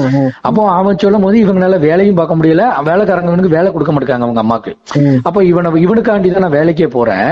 ஆனா அந்த வேலையை செய்யறதுக்கு இவனே தடையா இருக்கான். அப்ப இவனை என்னை வேலையும் முடியல. இவனையும் பார்க்க முடியலன்னு சொல்லிட்டு மூணு தடவை விஷம் வைக்க ட்ரை பண்ணிருக்காங்க விஷம் வச்சு கொடுத்துட்டாங்க ஆனா அவன் சாகல. அவங்க அம்மா சொல்ற ஸ்டேட்மெண்ட் அவங்க என்ன சொல்றாங்க? அவனுக்கு கொடுத்துட்டு அதுக்கப்புறம் நானும் விஷம் வச்சு நானும் சித்திர போறேன். இது இப்படிதான் சொல்றாங்க. அதுக்கப்புறம் நம்மளுடைய கவனத்துக்கு வருது ஒருத்தர் நண்பர் மூலமா. நாம போய் அவங்கள மீட் எடுத்து நம்ம ஒரு ஹோம்ல வச்சிருக்கோம். நம்மளுடைய பணிகளை பார்த்து இந்திய அரசாங்கமும் தமிழ்நாடு அரசும் பசியில்லா தமிழகம் ஆர்சோயா பேனியன் இப்படி ஒரு அஞ்சு அமைப்பு சேர்ந்து திருநெல்வேலி செங்கோட்டையில ஒரு ஹோம் ஓபன் பண்ணியிருக்கோம். பதினாறு பெட்டு மனநலம் பாதிக்கப்பட்டவங்களுக்கு. அவங்கள முழுக்க முழுக்க நம்ம தான் பராமரிச்சிட்டு இருக்கோம். அந்த இடத்துல அந்த பையனை வச்சு பராமரிக்கிறோம். அவனுக்கு கொஞ்சம் டேப்லெட் கொடுத்து சரியான பிறகு இப்ப அங்க இருந்து அவனை என்னுடைய பிரதர் ஹோம் வந்து விழுப்புரத்துல இருக்கு. ஜுபின் சொல்லி ஒரு அண்ணன். அவங்க ஹோமுக்கு அங்க டிரான்ஸ்ஃபர் பண்ணி இன்னைக்கு அவன் அங்க ரொம்ப நல்லா இருக்கிறான். அங்கதான் அவன் எல்லா வேலைகளுக்கும் இன்சார்ஜ் இன்னைக்கு அவன் தான் அப்போ இறந்து போயிருவான் கொல்லணும்னு நினைச்ச தாயே அப்படி நினைக்கக்கூடிய போது அந்த நபரை நம்ம மீட்டு எடுத்து அவனுக்கு இன்னைக்கு மறுவாழ்வு கொடுத்து அவனுக்கு அந்த இடத்துல ஒரு பொறுப்பை கொடுத்து அவனை இன்னைக்கு வேலைக்கு வச்ச மாதிரி அந்த இடத்துல வச்சுட்டோம் நம்ம. எல்லாம் மிக பொறுப்பா செஞ்சுட்டு இருக்கிறார். கரெக்டா செஞ்சிட்டு இருக்காரு இன்னைக்கு கூட எனக்கு வீடியோ அனுப்பி விட்டாங்க தோட்டத்துக்கு வந்து மரக்க மரக்கண்ணுக்கு தள்ள தண்ணி ஊத்துறதுல இருந்து எல்லா வேலையுமே அவர் தான் பாக்குறாரு. அப்போ இது குணப்படுத்தக்கூடிய நோய் தான். அதாவது நிறைய நபர்களுக்கு உங்க மூலமா அந்த செய்தியை சொல்ல விரும்புறேன். ஹார்ட்ல ஒரு பிரச்சனைனா மருத்துவர் அணுகுறாங்க. கிட்னில பிரச்சனைனா மருத்துவர் அணுகுறாங்க. இது எல்லாத்துக்கும் மருத்துவர் மருத்துவர் அணுகும் போது மனநோயும் ஒரு வகையான நோய் தான். இதுவும் குணப்படுத்தக்கூடிய நோய் தான் இந்த குணப்படுத்தக்கூடிய நோய்களுக்கு போய் முறையான சிகிச்சை கொடுக்கணும். என்ன மத்த நோய் ஆறு மாசத்துல சரியாயிரும் அப்படின்னா இந்த நோய் ஆறு வருஷத்துல சரியாகும். ஆறு மாசத்துல சரியாகக்கூடிய நோயும் இருக்கு. அப்போ இந்த நோய்க்கு எல்லா தலைமை அரசு மருத்துவமனையிலையும் சைக்காட்டிஸ்ட் டாக்டர் இருக்கிறாங்க. மனநல மருத்துவர் இருக்கிறாங்க. ஈவன் தென்காசிலையும் இருக்கிறாங்க. அவங்கள போய் நம்ம அணுகணும். இந்த மாதிரி இருக்குன்னு அவங்க அந்த டேப்லெட் எல்லாருமே பிரைவேட்ல சேர்த்தா மட்டும்தான் உண்டு. இல்லைன்னா இவனை கொண்டு போய் ஏர்வாடியில விட்டுருங்க. அப்படிங்கிற மாதிரியான ஒரு கருத்து போய்கிட்டே இருக்கு. அதெல்லாம் கிடையாது. எல்லா நோய்களுக்கான தீர்வு மாதிரியும் மனநோய்க்கான தீர்வும் உண்டு. அப்படிங்கும்போது இதுக்கும் சிகிச்சை எடுங்க அப்படிங்கிறது தான் நம்ம தொடர்ந்து எல்லா விஷயங்களையுமே சொல்லிக்கிட்டே இருக்கிறோம். அவர்களுக்குன்னு ஒரு உலகம் உண்டு. அதாவது எல்லா நோய்களை மாதிரியும் மனநோயும் ஒரு வகையான நோய் தான் எல்லா நோய்களுக்கும் தீர்வு இருக்கும்போது மனநோய்க்கும் தீர்வு இருக்கு. அப்படிங்கறது தான் நம்மளுடைய நோக்கமா போயிட்டு இருக்கோம் கொஞ்ச நாளைக்கு முன்னாடி பாத்தீங்கன்னா ஒரு ரெண்டு வருஷத்துக்கு முன்னாடி கையில வந்து ஒரு ஒரு அரசியல் தலைவர்கள் பேரை சொல்லிட்டு கையில பிளேடால கீச்சிட்டு ஊர் ஊரா சுத்திக்கிட்டு இருந்தாங்க. ஒரு முப்பது வயசு மதிக்கத்தக்க ஒரு லேடி கணவர் விட்டுட்டு போயிட்டாங்க. மனநலம் பாதிக்கப்பட்டு பைத்தியம் ஆயிட்டா நான் வாழ மாட்டேன்னு சொல்லிட்டு விட்டு போயிட்டாங்க. உறவினர்கள் விட்டுட்டு போயிட்டாங்க.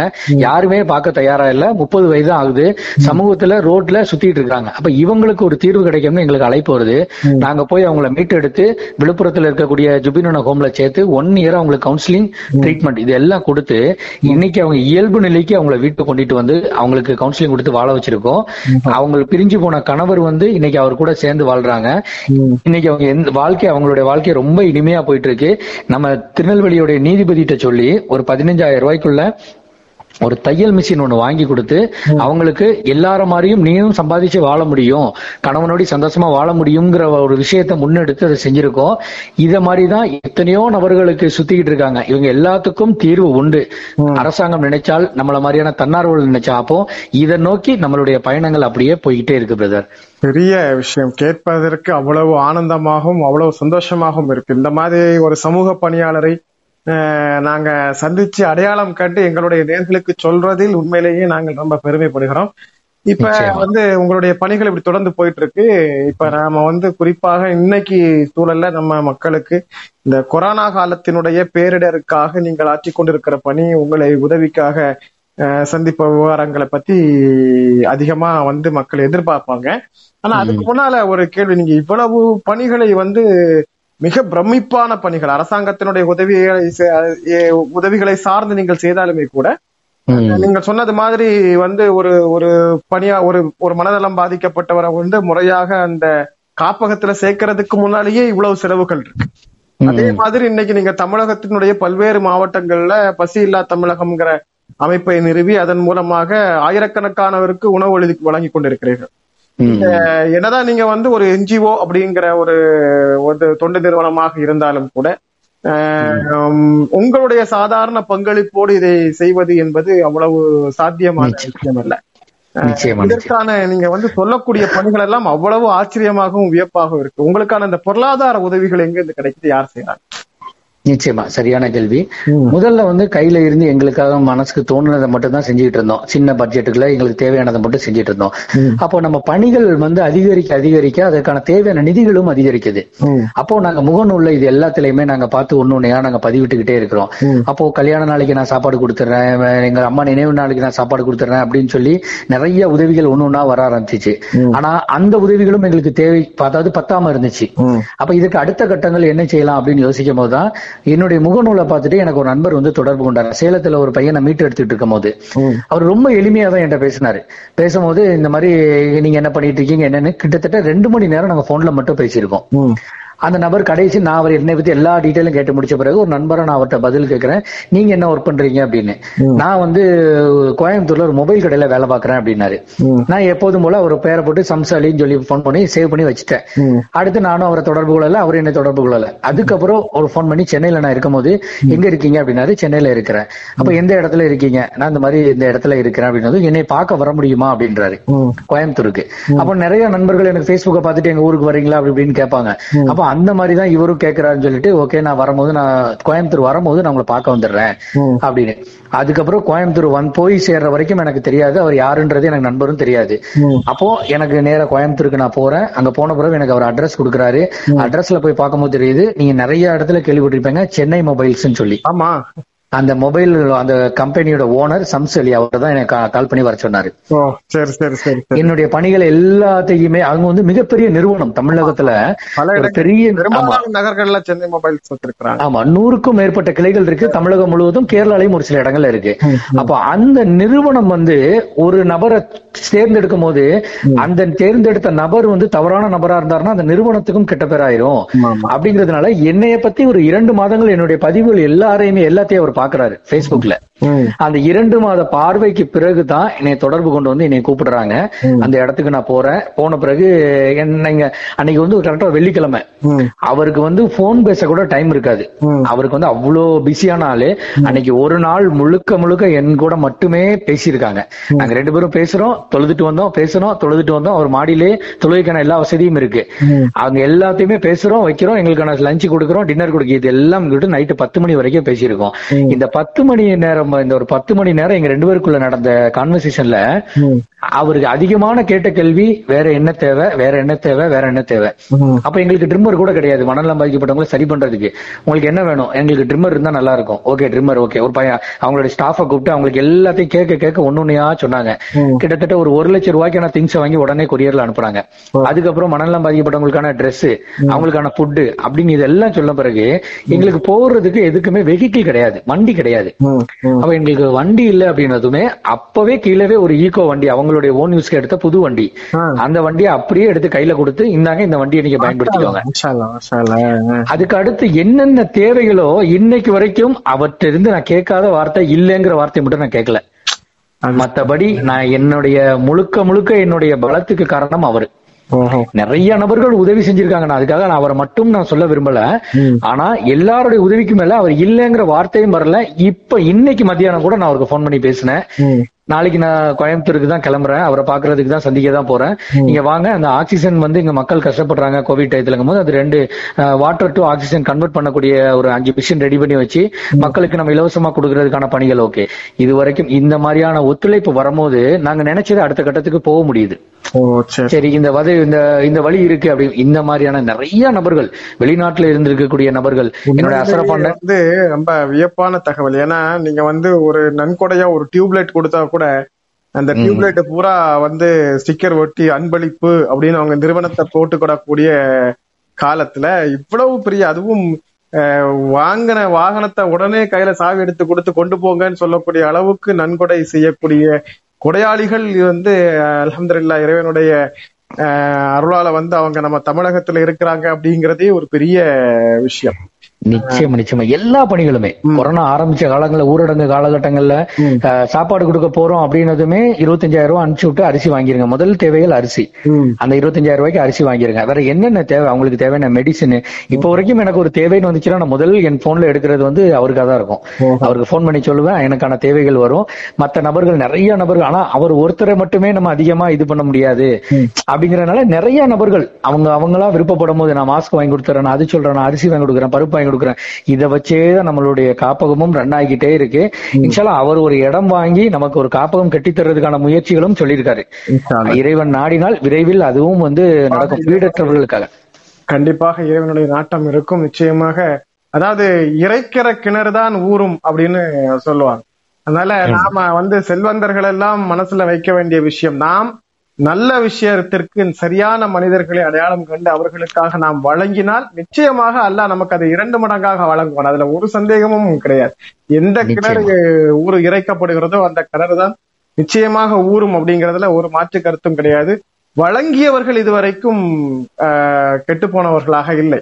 அதாவது தேவையில்லாத வீண் வழிகளில் செலவு செய்து விளம்பர பிரியத்தோட செலவு செய்து ஊதாரித்தனமான செலவு செய்து அல்லது பேருக்காகவும் புல புகழுக்காகவும் நீயத்தின் ஒண்ணு இருக்குல்ல.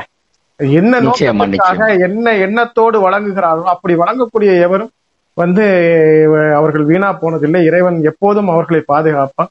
எனவே அந்த வகையில உங்களுக்கு யாரெல்லாம் உதவி செய்கிறார்களோ அவர்கள் எல்லாம் நிச்சயமாக இறைவனுடைய நர்பாக்கியத்துக்கு ஆளானவர்களாக இருப்பார்கள். எப்படி உங்களுடைய உதவி பெறுவதற்காக உங்களுடைய தொலைபேசி எண்ணை நீங்கள் குறித்துக் கொள்ளுவதற்கு தயாராக இருந்து கொள்ளுங்கள் என்று சொல்லியிருக்கிறோமோ அதே போல. உலகம் முழுவதிலும் நம்முடைய இசை முரசு நேயர்கள் இருக்கிறார்கள். சிங்கப்பூர்ல இருக்கிறாங்க மலேசியால இருக்கிறாங்க ஸ்ரீலங்கால இருக்கிறாங்க இந்தியாவில இருந்து வெளிநாடுகள்ல வேலை பார்க்கிற தமிழர்கள் இருக்கிறாங்க. உலகம் முழுவதும் நம்முடைய ரசிகர்கள் இருக்கிறாங்க நேயர்கள் இருக்கிறாங்க. அவர்களில் யாராவது தங்களை இந்த பணியில் மகத்தான பணியில் ஈடுபடுத்திக் கொள்ள வேண்டும். பசியில்லா தமிழகத்திற்கு இப்ப வந்து முகமது அலி ஜின்னா சொல்லக்கூடிய இந்த பணி என்னை வியக்கடைக்கு செய்து ஏதோ வானொலியில பேட்டி கொடுத்தாங்க. அதனால நாங்க வழங்குறோம் இல்லாம அவர்களை பற்றி நீங்கள் முழுமையாக ஆய்வு செய்யலாம். அவர்களுடைய முகநூலை நீங்க ஃபாலோ பண்ணலாம். அவரை பற்றி நீங்கள் விசாரித்து விட்டு அப்படி கொடுப்பதற்கு மனம் இருந்தால் அவர்களும் நீங்கள் தொலைபேசி எண்ணை தயாராக குறித்து வைத்துக் கொள்வதற்கு தயாராக இருங்கள். பெண்ண பேப்பரை வச்சுக்கோங்க? மொபைல் போனை வச்சுக்கோங்க. அந்த கொடுக்கப்படுகிற நிகழ்ச்சியினுடைய இறுதியில் கொடுக்கப்படுகிற எண் உதவி கேட்பதற்கு மட்டுமல்ல கொடுப்பதற்கும் சேர்த்துதான் அப்படிங்கறத நமக்கு சொல்லிக்கிட்டு இப்ப எல்லோரும் எதிர்பார்க்கக்கூடிய இந்த கொரோனா காலத்தினுடைய பணிகளை பத்தி நாம பேச போறோம்.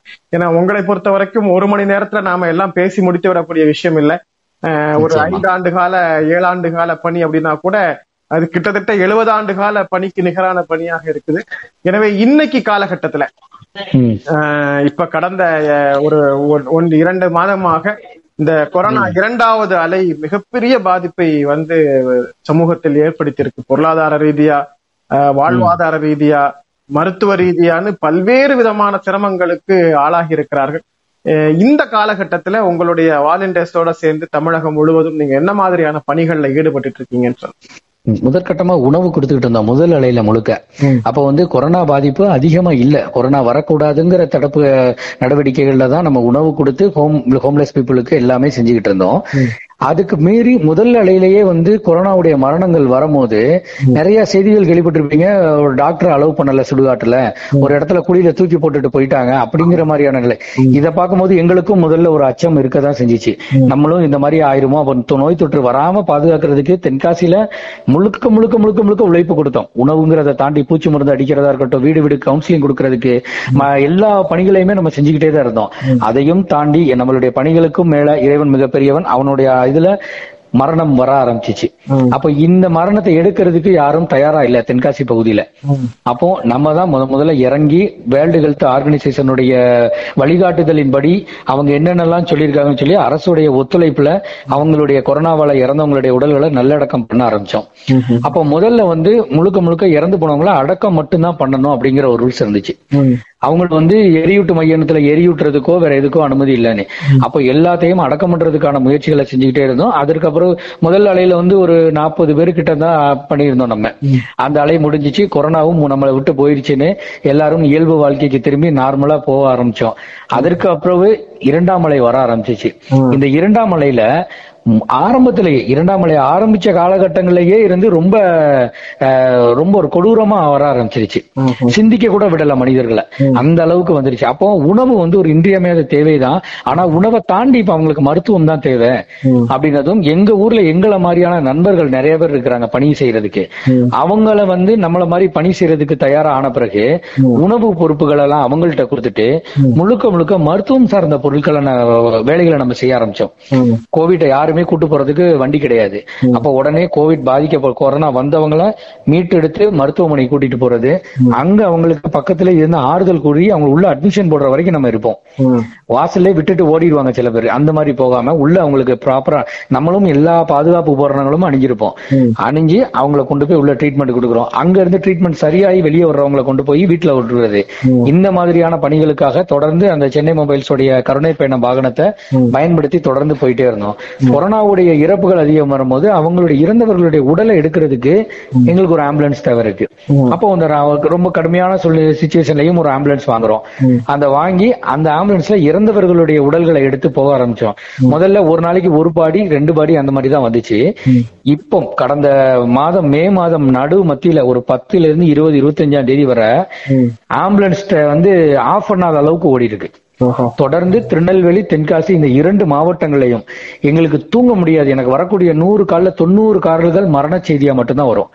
மரணங்களை பார்த்து பார்த்து பார்த்து பார்த்து உடலும் பழகி போச்சு கண்ணும் பழகி போச்சு. எனக்கு வந்து இப்ப மரணம் அடைஞ்சிட்டாங்கன்னா அடுத்து அவங்களுக்கு என்ன செய்யணும்? அது முதல்ல ரெண்டே கேள்வி தான் மூணு கேள்வி கேட்போம். எந்த மதத்தை சார்ந்தவங்களா இருக்கிறாங்க? அப்ப அந்த மதத்துக்கு தகுந்த மாதிரியான திங்ஸ் நீங்க வாங்கிக்கோங்க. எங்களுக்கு அது தெரியாது. அவங்க சாஸ்திர சம்பிரதாயப்படி திங்ஸ் நீங்க வாங்கிக்கோங்க. அந்த விஷயத்துல என்ன ஆகுதுன்னா அப்ப எல்லாம் லாக்டவுன் போட ஆரம்பிச்சிட்டாங்க. அப்ப திங்ஸ் கிடைக்க மாட்டேங்குது. அப்ப இந்தந்த இடத்துல யார் யாரும் திங்ஸ் எல்லாத்தையும் வாங்க சொல்லிடுறோம். அவங்கள கொண்டு போறதுக்கு வெஹிக்கிள் கொண்டு போறோம். இன்னொரு டீம் அடக்கம் பண்றதுக்கு ஒரு டீம். வண்டியில ஆம்புலன்ஸ்ல பாடி போகும் இறந்தவருடைய உடல் போகும். நாம ஒரு வெஹிக்கிள் நம்மளோட வாலண்டியர்ஸ் போவாங்க. அவங்கள அடக்கம் பண்றது. கடந்த காலங்கள் முழுக்க ஒரு மாதங்கள் முழுக்க முழுக்க முழுக்க முழுக்க இறந்தவர்களை அடக்கம் பண்றது மட்டுமே தான் பணிகள். இதுக்கு நம்ம எந்த விதமான பணமும் யார்கிட்டயும் வாங்கல. அதிகபட்சம் விருப்பப்படுறவங்க என்ன செய்றாங்கன்னா நம்மளுடைய பாதுகாப்பு உபகரணங்கள் நம்ம அந்த போடுற பிபி கிட் இருக்கு. அந்த பிபி கிட்டுக்கு வந்து ஒரு ஆள் ஒரு பிபி கிட்டே நானூறு ரூபா வரும். அப்போ அது ஒரு ஆள் அடக்கம் பண்றதுக்கு நாலு பிபி கிட் தேவை இருக்கும். அப்போ அதற்கான தொகை மட்டும் நாங்க அவங்ககிட்ட சொல்றோம். அதற்கான தொகை மட்டும் எங்களுக்கு தருவாங்க. ஏன்னா அது ரொம்ப அதிகமா போயிட்டேச்சு. முதல்ல அது இலவசமா தான் பண்ணோம்.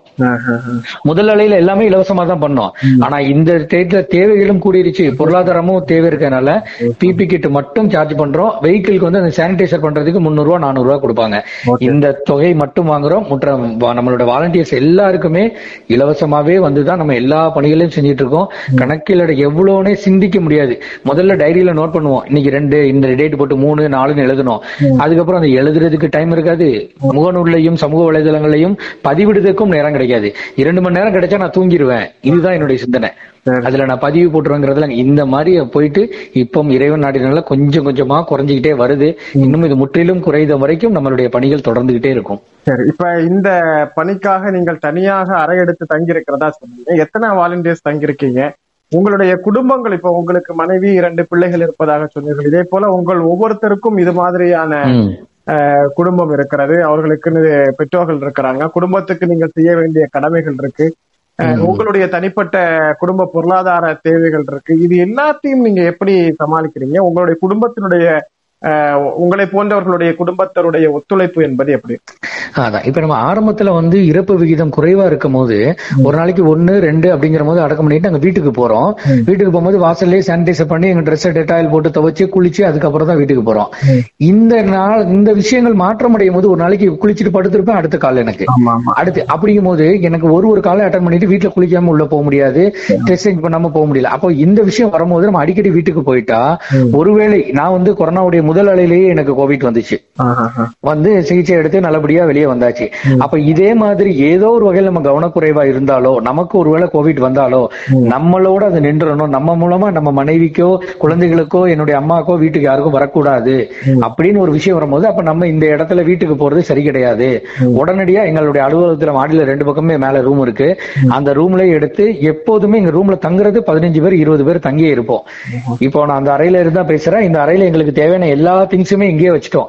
எங்களுக்கு தேவையான பாய் வாங்கியாச்சு தலைவாணி வாங்கியாச்சு பெட்ஷீட் வாங்கியாச்சு பிபி கிட்டு எங்களுக்கு தேவையான ஸ்நாக்ஸ் ஒரு இண்டக்ஷன் ஸ்டவ் ஒன்று ஏன்னா நைட் நேரத்தில் வரும்போது லாக்டவுன்ல டீ குடிக்கிறது கடை இருக்காது.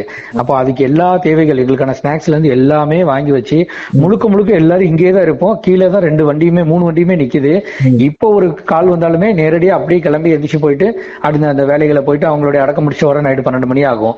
வந்து முடிச்சு படுக்கவும் அடுத்து ஒரு மணிக்கு. இப்படியே தொடர்ந்து பயணங்கள் போய் நம்மளுடைய பாதுகாப்பை கருத்தில் கொண்டு என்னைய மாதிரி என்னுடைய தன்னார்வலர்கள் என்னுடைய எங்களுடைய டீம்மேட்ஸ் எல்லாருக்கும் பாதுகாக்கிறதுக்காக தான் நாங்க இந்த இடத்துல இருக்கோம். முழுக்க முழுக்க பாதுகாப்பு உபகரணங்கள் போட்டு ரொம்ப பாதுகாப்போட தான் பணிகள் பண்ணிட்டு இருக்கோம் நீங்க உங்களுடைய வாலண்டியர்ஸ் உட்பட எல்லாரும் தடுப்பூசி முறையா போட்டுக்கிட்டீங்களா?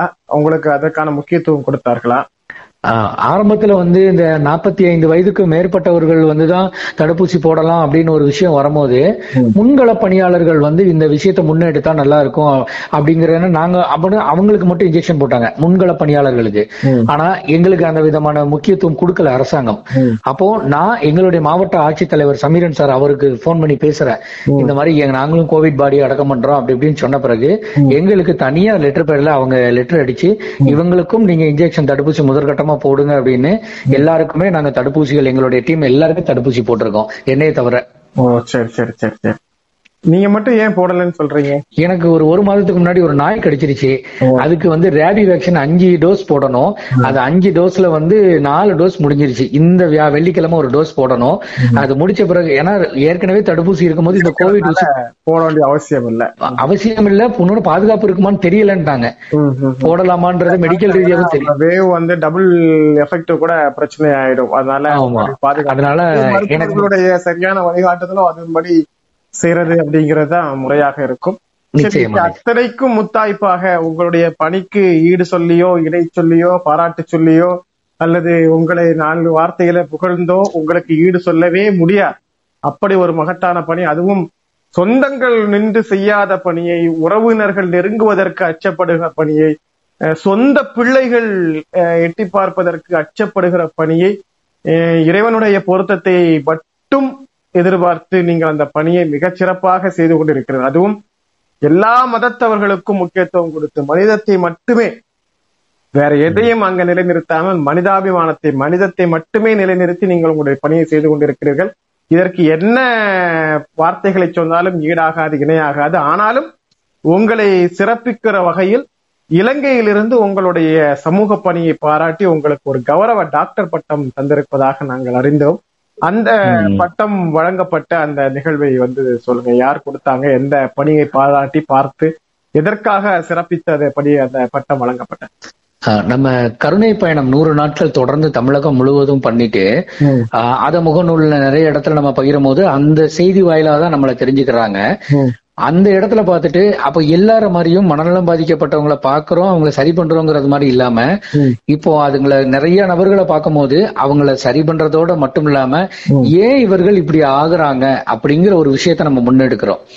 அப்போ இது சம்பந்தமா இந்த சோசியல் ஒர்க் பண்றாங்கல்ல.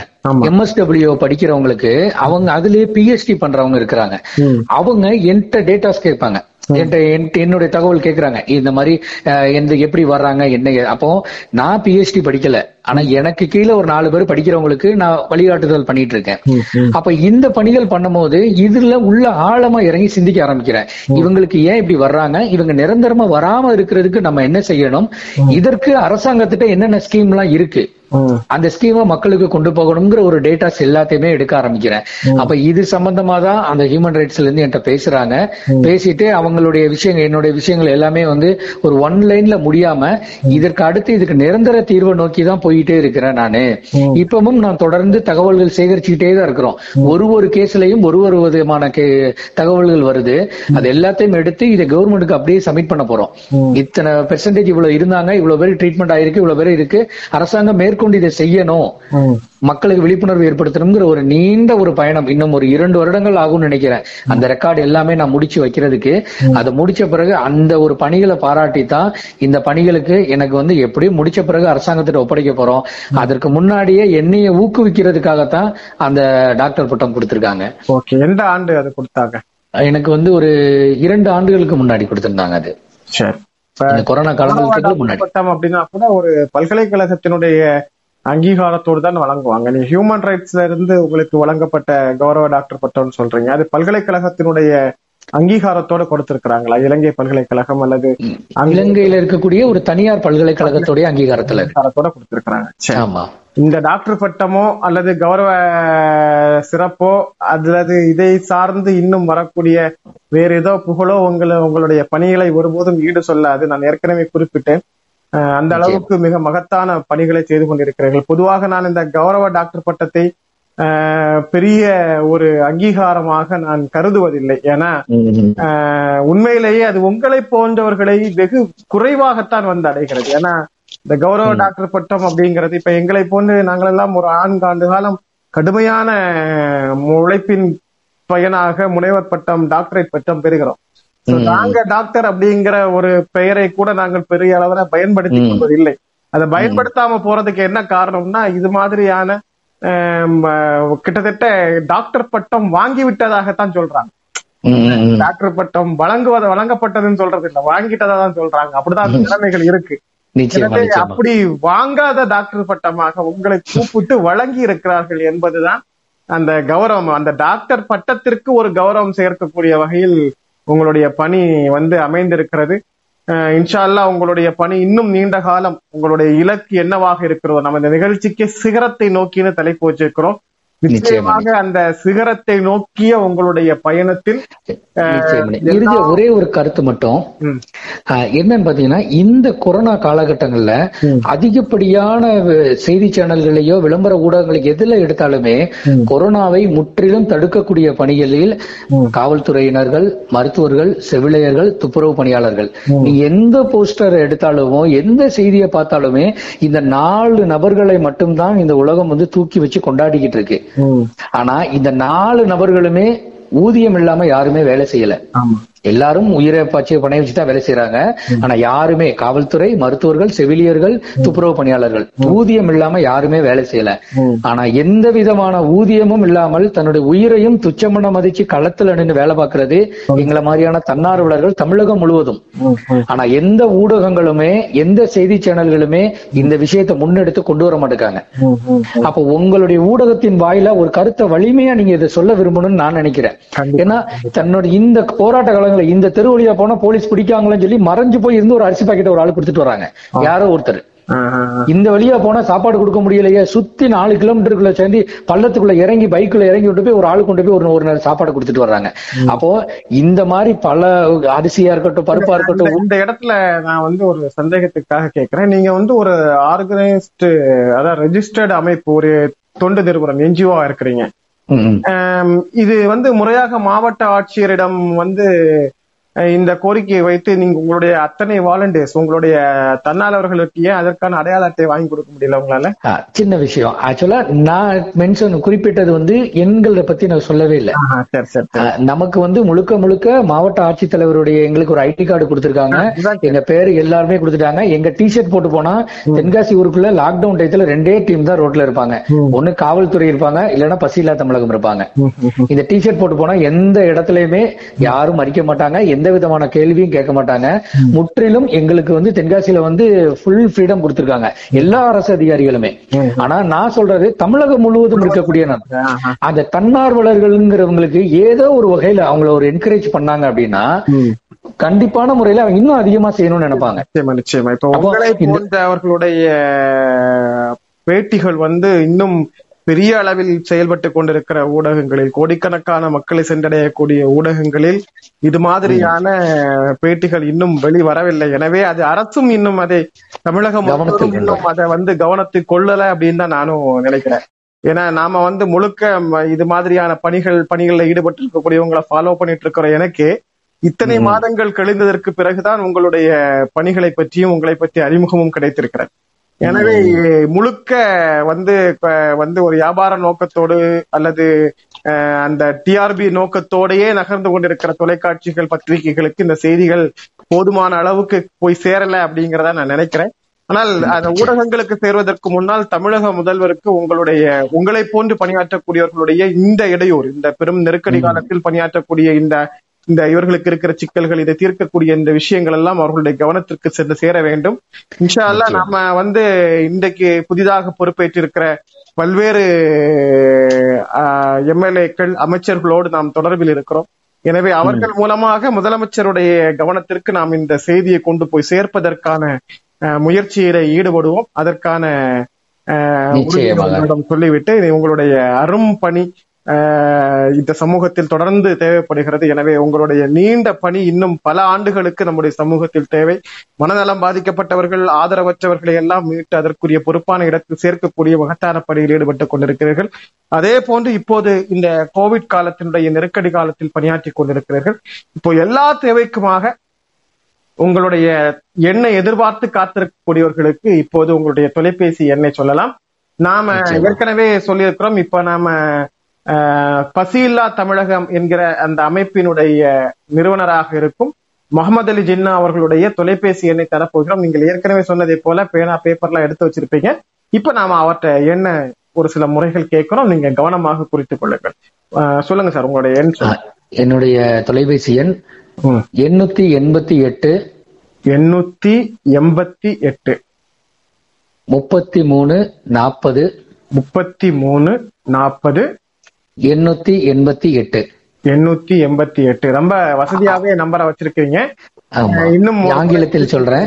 Triple eight double three double four triple eight triple eight double three four zero triple eight four zero triple eight திருப்பி ஒரு தடவை நான் இந்த தடவை குழப்பிட்டு திருப்பி ஒரு தடவை சரியா சொல்லுங்க. Triple eight triple eight double three four zero triple eight four zero triple eight சரி இந்த எண் மீண்டும் ஒரு முறை தமிழ்ல சொல்லிடலாம் எண்ணூத்தி எண்பத்தி எட்டு முப்பத்தி மூன்று நாற்பது எண்ணூத்தி எண்பத்தி எட்டு. சரி இப்ப தொலைபேசி எண்ணை மீண்டும் சரிபார்த்துக் கொள்ளக்கூடிய அளவுக்கு நாம காலதாமதமாக சொல்லியிருக்கோம்னு நினைக்கிறேன். அஹ் இன்ஷா அல்லாஹ் இந்த தேவைகள் யாருக்கு ஏற்படுகிறதோ அவர்கள் மதம் மொழி இனம் எல்லாவற்றையும் கடந்து அவர்களை உங்களை தொடர்பு கொள்வார்கள். அவர்களுக்கான பணிகளை நீங்கள் செய்து கொடுப்பதற்கு தயாராக இருக்கிறீர்கள்.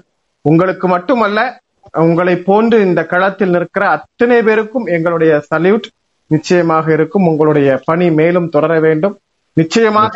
சிகரத்தை நோக்கி நிகழ்ச்சியில் உங்களை அழைத்து பேசி இருக்கிறோம் நிச்சயமாக ஒரு சிகரத்தை நோக்கிய பயணத்தில் நீங்கள் இருக்கிறீர்கள். உங்க இலக்கை அடைவதற்கு எல்லாம் வல்ல இறைவன் உங்களோடு துணை நிற்பான் என சொல்லி இந்த கோவிட். நேரத்துல கடும் நெருக்கடி நேரத்துல எப்போதும் மரண ஓலங்கள் கேட்டுக்கொண்டிருக்கிற இடங்களில் இருந்து நீங்கள் பணியாற்றி கொண்டிருக்கிற இந்த நேரத்தில் உங்களுடைய அரிய நேரத்தை ஒதுக்கி இசை முரசு இணைய வானிலைக்காக உங்களுடைய பணிகளை குறித்தும் மக்கள் பணிகளை குறித்தும் கலந்துரையாடியமைக்காக உங்களுக்கு நன்றி தெரிவித்துக் கொள்கிறேன். நன்றி. வாழ்க வளமுடன்.